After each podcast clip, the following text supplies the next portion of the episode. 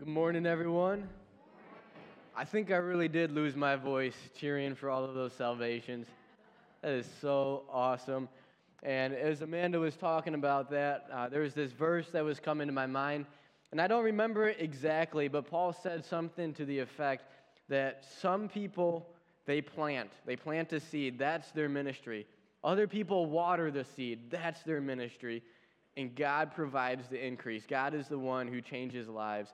And as we talked about all of those people giving their life over to God, um, that's not just one person who invested in their life and they became a follower of Jesus. That was through the ministry of so many people and God working in their hearts. And uh, so many of you are a part of that. And so I just want to say thank you. Thank you for being faithful to the good work that God has set before us to see more people come to faith in Him. I am super excited to be here this morning.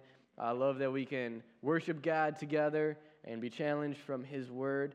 And i I just wish that everybody could be a part of a church, to experience what we experienced on Sunday morning and throughout the week, and to have a community of people to be there to encourage them and support them in the good times in life and even the hard times. And speaking of the hard times in life, how many of you would say that the way the economy is in America right now, the way it's been for the last couple of years, have posed some financial challenges for you. Like maybe you're still making it, but things are a little bit tougher. How many of you would say things are a little bit harder because of the economy right now? I think a lot of us are facing this, and I am reminded of this just about every week when I do some grocery shopping. And I pay for my groceries, and it's like I got less groceries than I did just a couple months ago, and it's even more money. So here's like a visual for just the increase in prices in groceries from 2021 to 2022. Now I know we're living in 2023, but I don't think the prices have gone down.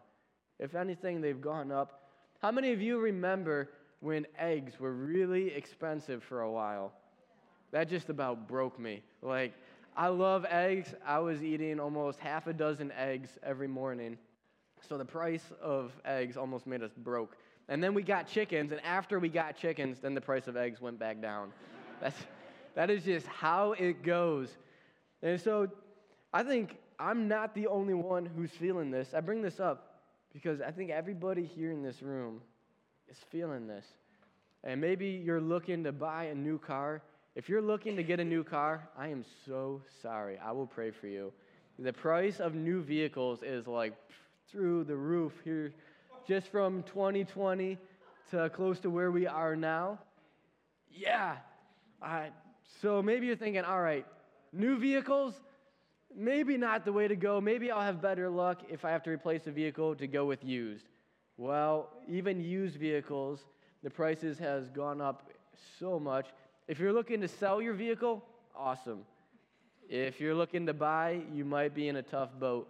And I realized this firsthand pretty recently.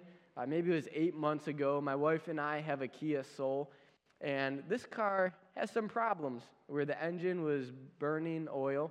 And so we're like, either we get this engine uh, replaced or we have to replace our car. And so we spent a couple of weekends doing some car shopping, looking at used vehicles. And what I realized is I could spend a lot of money to get a car that's even worse than what I already have. And so I was like, all right, it's in God's hands. We'll just hold out with this Kia Soul, and if we have to repair it down the road, all right, we'll do it. So our car is literally living on a prayer right now. I, I was feeling inspired by this movie called Jesus Revolution. Have you ever seen that movie? All right, there's this scene in the movie where this guy is gifted a car that is barely functional, like would not pass inspection today. And so his group of friends all circle around this car, lay hands on the car, and pray for the car just to get it started. And I was like, you know what? There's nothing that our God can't do. And so I'm going to pray that God heals my car. And God is so good. I believe that God healed my car because the engine has not been an issue. We're still driving this thing, and it's not even burning oil. So God still does miracles today. That's, that's all I got to say about that. But, uh, but all of that to say, Right, things are pretty tough these days financially with the, where the economy is. And I don't think that it'd be too far off to say that a lot of us are kind of living in survival mode.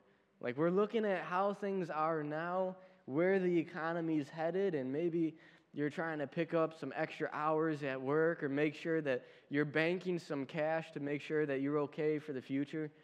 Could be you took a vow to never become one of those couponers, but here you are cutting out coupons or shopping for deals, becoming that person.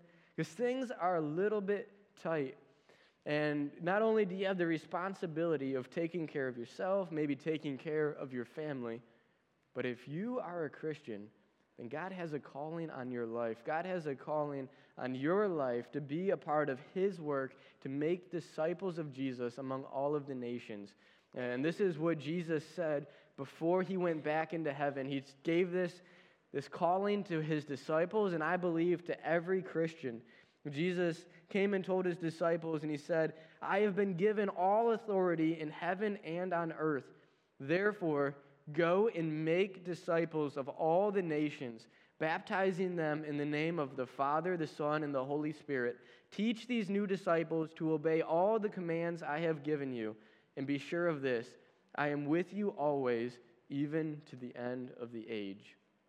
And so, if you are a Christian, this is the calling that God has on your life to make disciples, not just in your area, not just for you to experience the, the hope and the transformation of Jesus and to keep it to yourself, but to go out and share that good news with everybody so that nations, people of every different culture, can come to know Jesus as their Savior.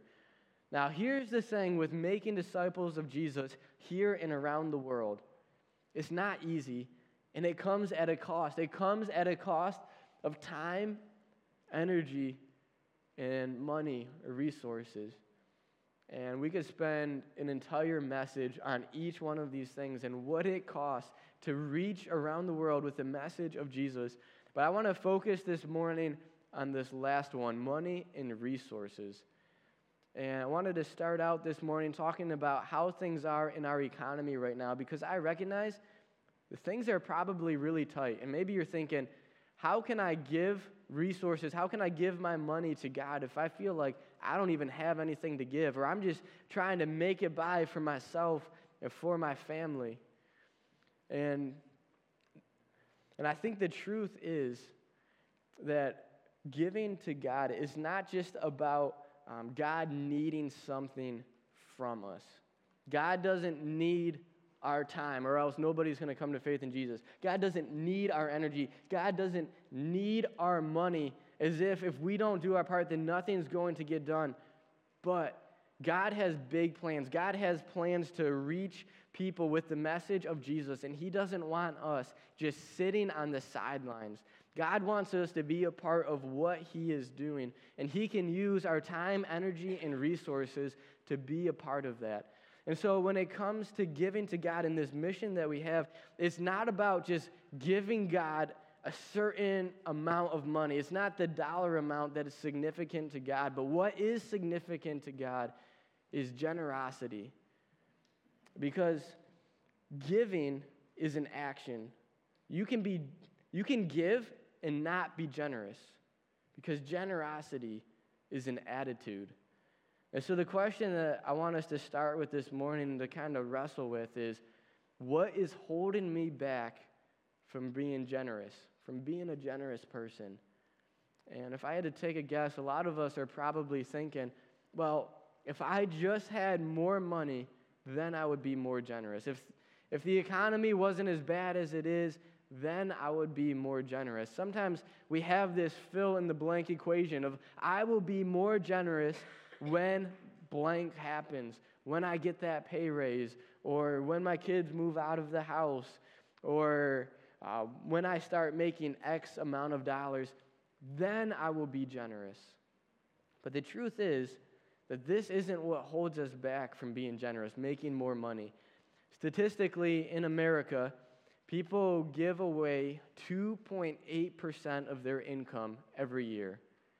Except for people who make more than $100,000 a year, they give away 2.6% of their income. So the more money they make, the less that they give away. And so it doesn't take having a lot of money to be generous. Because remember, generosity is not just the action of giving, but it's that attitude. And it doesn't matter so much about the dollar amount. And if you can't be generous with the little bit that you have, then you're probably not going to be generous if you have a lot of money because this is an attitude of the heart. And so, what we're going to look at this morning from God's word is an incredible example of generosity. You ever notice that sometimes the most generous people are the people who are not rich by American standards? It seems like they don't have as much, but what they have, they're so free to give out to other people. Well, I think this was the case even in biblical days. A church or a group of churches that really did not have a lot are some of the best examples of generosity that we have. So if you have your Bibles, we're going to be in Second Corinthians chapter 8. 2 Corinthians chapter 8, we'll also have it up here on the screen. And this is a letter written by the Apostle Paul. Paul was a missionary who lived after the time of Jesus, and he started a bunch of churches, and he was still involved with those churches that he started and making sure that they were supported, that they were um, following God's instructions for how they do ministry. And Paul is writing to a group of churches in Corinth, but he's writing to them about a group of churches in a place called Macedonia. And so we're going to read about the generosity of these churches in Macedonia. So 2 Corinthians chapter 8 starting in verse 1. This is what he says. Now I want you to know, dear brothers and sisters, what God in his kindness has done through the churches in Macedonia. They are being tested by many troubles and they are very poor, but they are also filled with abundant joy, which has overflowed in rich generosity. For I can testify that they gave not only what they could afford, but far more, and they did it of their own free will. They begged us again and again for the privilege of sharing in the gift for the believers in Jerusalem. They did even more than we had hoped, for their first action was to give themselves to the Lord and to us, just as God wanted them to do. So here's what we know about this church in Macedonia these people are poor and they're going through some troubling times. And I think that the way that they lived in that time period and in that culture is way different than how we live here in America. Like, if you are poor by American standards, you would have been so rich compared to the people living in Macedonia at this time. Like, when it says that these people are poor, it probably means that they are getting their food on a day to day basis. This church is also going through persecution because of their faith in Jesus. And so, if there is any church or if there is any Christian who has an excuse to not be generous because they don't have a lot to give or because they're going through hard times, it's these churches. If anybody has an excuse, it's them. But even despite their circumstances, despite the fact that they did not have a big surplus to give from, it says that they gave above and beyond what they could even afford to give. They were so generous and they counted it a privilege to be a part of God's work in supporting these other churches and for the message of Jesus to be spread around the world. And so we have this example from this church here, and I really think that generosity is contagious. So Paul is talking about the churches in Macedonia to encourage the churches in Corinth to be more generous and to inspire them. But when Paul was in Macedonia, he was telling those churches about the generosity of the churches in Corinth and inspiring them to become more generous. I really think the generosity is contagious, and more than anything, that has encouraged me to be a generous person and has inspired me is not just knowing that I should be generous from the Bible, but what has been so encouraging to me is seeing the generosity of other people. So many of you here this morning, I've seen your generosity firsthand, and that has made such a big impact in my life and been such an encouragement to me. And not only do we have the example of other people for us to be generous, but we also have the greatest example of generosity of all time, and that is the example of Jesus. If we skip down to verse 9, it says this You know the generous grace of our Lord Jesus Christ, though he was rich, yet for your sakes he became poor, so that by his poverty he could make you rich. Jesus was rich, became poor, so that we could become rich. Jesus left his rightful place in heaven to come to an earth that is broken and corrupted because of sin. Jesus, who is the King of kings, gave up his rightful place on the throne of heaven to come to earth as a servant and to literally wash people's feet. Jesus possesses all of the attributes of God, and yet he came to earth as a baby, born in a stable, surrounded by animals. And Jesus knows what it's like to go through physical pain. I mean, Jesus experienced the most extreme for, form of persecution or of, I'm sorry, execution at that time and dying a death on a cross. Jesus knows what it's like to go through emotional pain. Jesus wept. Jesus had friends who passed away and he grieved for that loss. Jesus, who was rich, became poor for our sakes. And I don't want to say this lightly, but Jesus literally went through hell, experienced hell, so that we could experience heaven by believing in him. And that is the most incredible example of generosity that we could ever have. And that's why here at Bridgewater, it's one of our core values that we give because he gave. Because of the incredible example of what Jesus has done for us, we can't just hold on to our things, but to give back to God.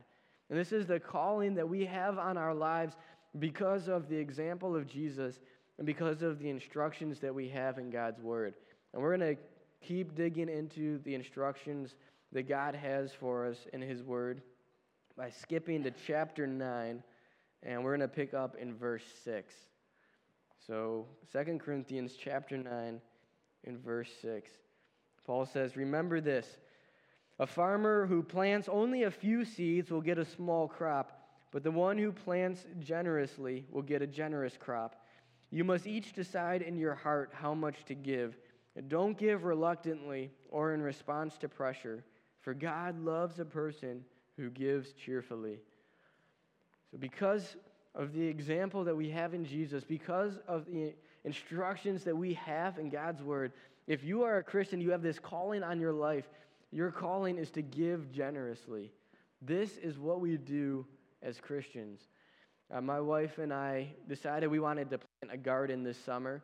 And so John Proctor helped me out. He gave me some old deck boards and helped me build some raised garden beds that were only like this wide and maybe eight feet long. And so after we built these garden beds and filled them with dirt, I left the planting up to Gabby. And she planted all kinds of things. I mean, we had peppers put in there, we had herbs and uh, beans. We might have even had tomatoes in there. But when it came to planting the squash, my, my, wow, my wife held nothing back.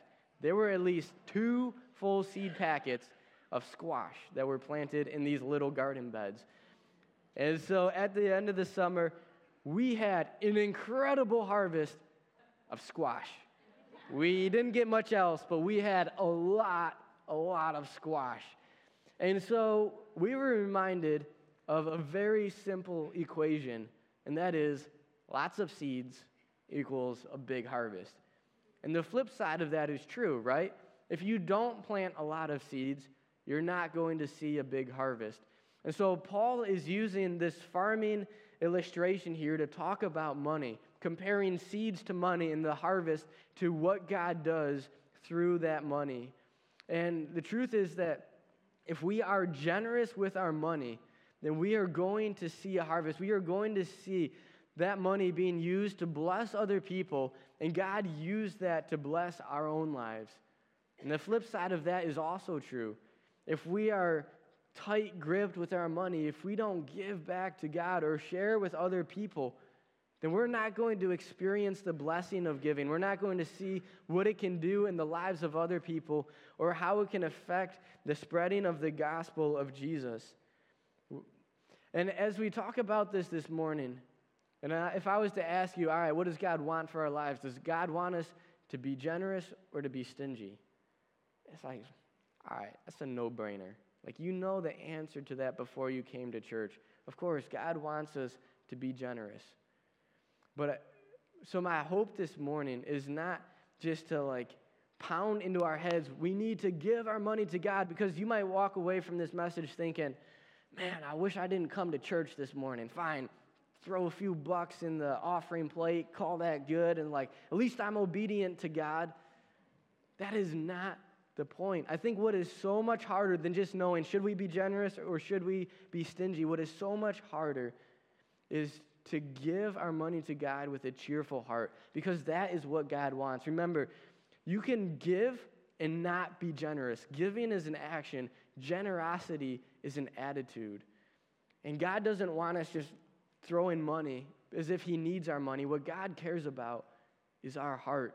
And so, my, my hope for this morning is that you wouldn't just feel pressured into giving money to church but that we would all be generous people, that we would have this attitude of generosity.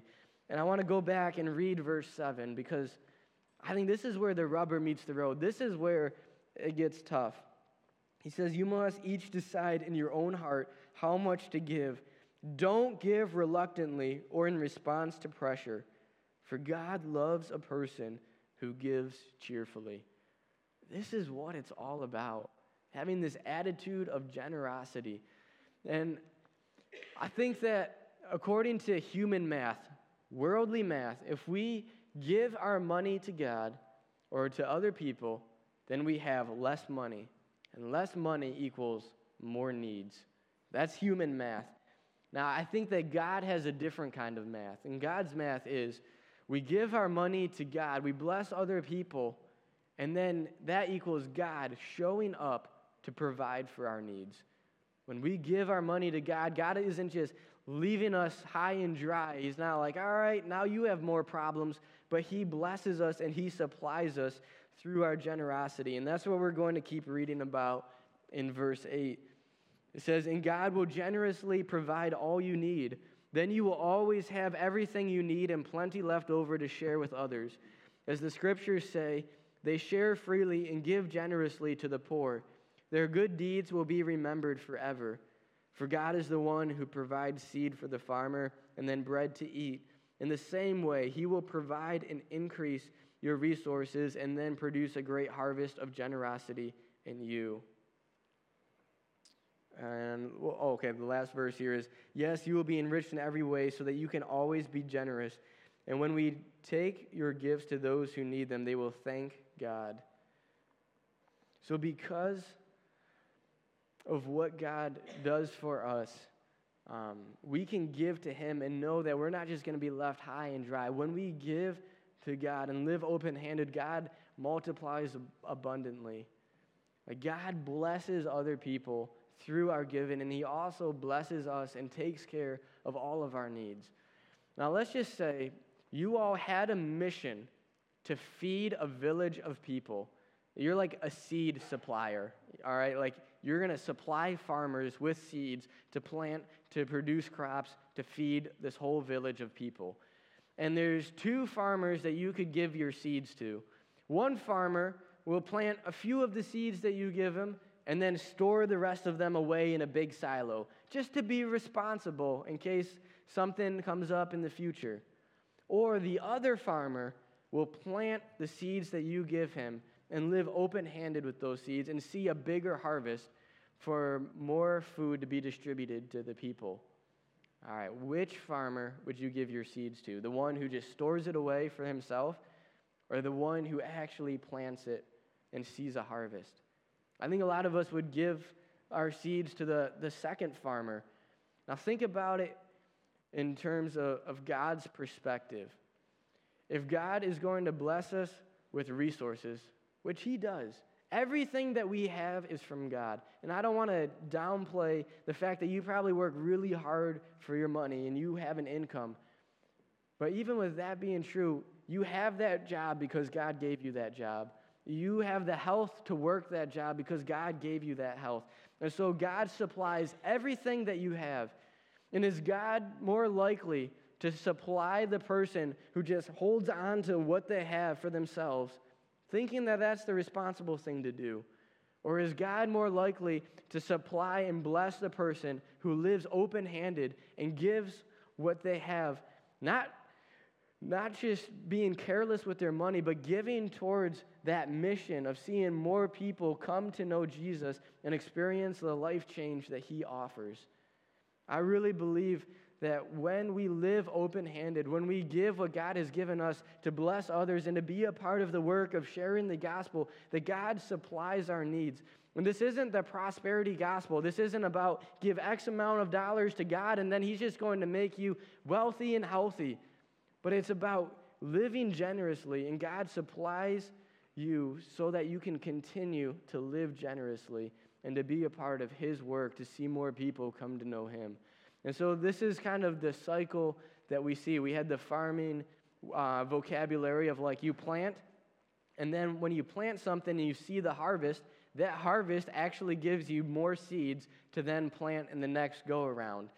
And this is kind of true in, this, in the cycle of giving, that God supplies us with everything that we have.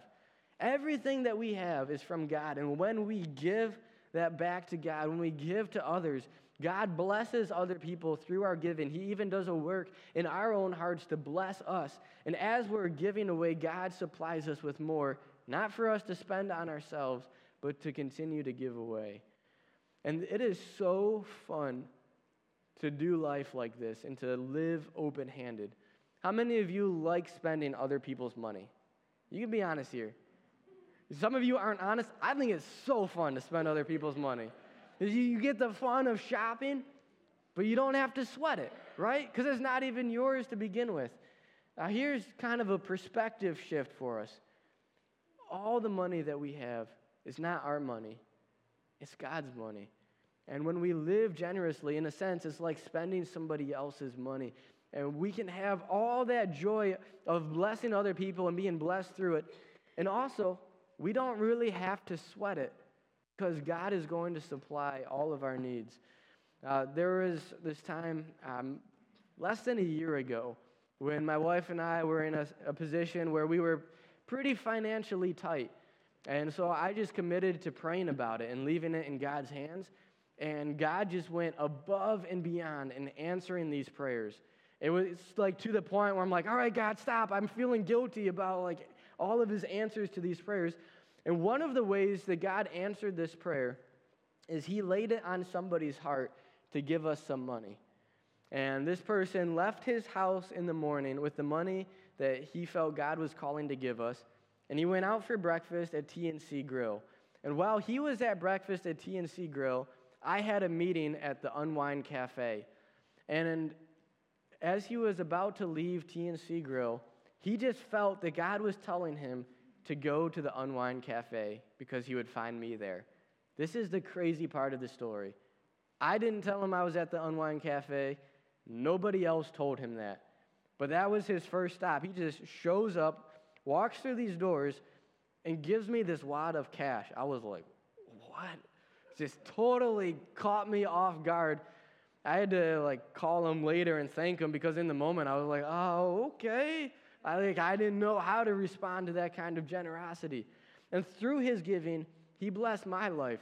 And as God was answering my prayers to provide for my family, I was looking at this money that I was just given and I was thinking, you know what? God has blessed me.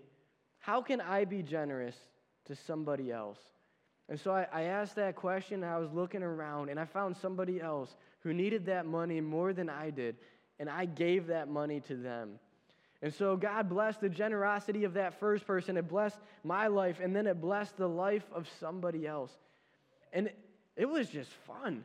It felt like I was given free money, and then I could use that free money to bless somebody else's life. It's using God's money. And it's easy to see it that way when it's like, a gift from God out of nowhere. But the truth is that all of the money that I have is God's money. And it's a, a question of am I going to be generous with what God has given me? And am I going to trust Him to provide? Now, what would it look like if all of us here in this room just trusted God to provide? What, it, what would it look like for all of us to be generous with the money that God has given us? And, and I don't know what that generosity looks like for you. Um, my whole intention of this message is not to pressure you to give money to church. And maybe God has laid it on your heart to give towards a different charity or some other ministry, or maybe you know somebody in need, and God has placed that burden on your heart to be generous with what you have and to meet that need. Or maybe, maybe you've been blessed through the ministry of Bridgewater Church, and you're excited about what we are doing to take the message of Jesus to the city of Tunkhannock and around the world. Maybe you want to partner with us and to be a part of that. Our vision for 2023 is to raise $500,000 for these following ministries. A lot of you might not be as familiar with what Hope for Korah is. Uh, this is a ministry that takes place in Ethiopia. We're partnered with some missionaries there who are working with people who are like the poorest of the poor. These people in Ethiopia spend their days picking through trash heaps just to make it through the day. And so this ministry is about helping these people get a leg up and also to experience the life changing power of Jesus. And uh, also for community gatherings. Uh, there's a community gathering in Hancock, New York, where a bunch of people are meeting in a movie theater and they get to stream the messages from the Montrose campus. And I think that is meeting an incredible need in that area. Now people have a community of believers to be a part of, and they together can reach people with the message of Jesus in the Hancock area. And multiplying ministry leaders, office renovations, which I can tell you are very much needed, and our very own Tunkhannock campus. And so, again, the point of this message is not to pressure you to give to the church, um, but I do want to encourage you that if you do want to partner with us and if you think that what we are doing is effective for reaching people for Jesus, I just want to encourage you to take some time to consider and pray about giving towards our vision for 2023. Let's pray. Heavenly Father, thank you so much that you are a generous God, that you paid the ultimate price in sending your Son to give up his rightful place in heaven to die the death of a criminal on a cross, even though he had done nothing wrong. God, there's nothing that we could ever do to repay you for that. Uh, but I just ask that you would give us hearts that don't want to just hold on to what we have with a tight grip, but I ask that we would be people who live open handedly. Uh, everything that we have, ultimately, it's from you. And I just ask that we would experience that joy and that privilege of being a part of what you are doing in this world and, and sending the message of Jesus to all the nations. God, we want more people to know the hope that they can have in Jesus. At the end of the day, this is, this is a work that is eternal, that its impact lasts forever. And I want to be a part of that work. And God, I just ask that you would lay it on all of our hearts, that desire to be a part of that, so that as we give, that it wouldn't be out of pressure, that we wouldn't do it reluctantly, but that we would give cheerfully because you are so worthy of anything we could ever give you.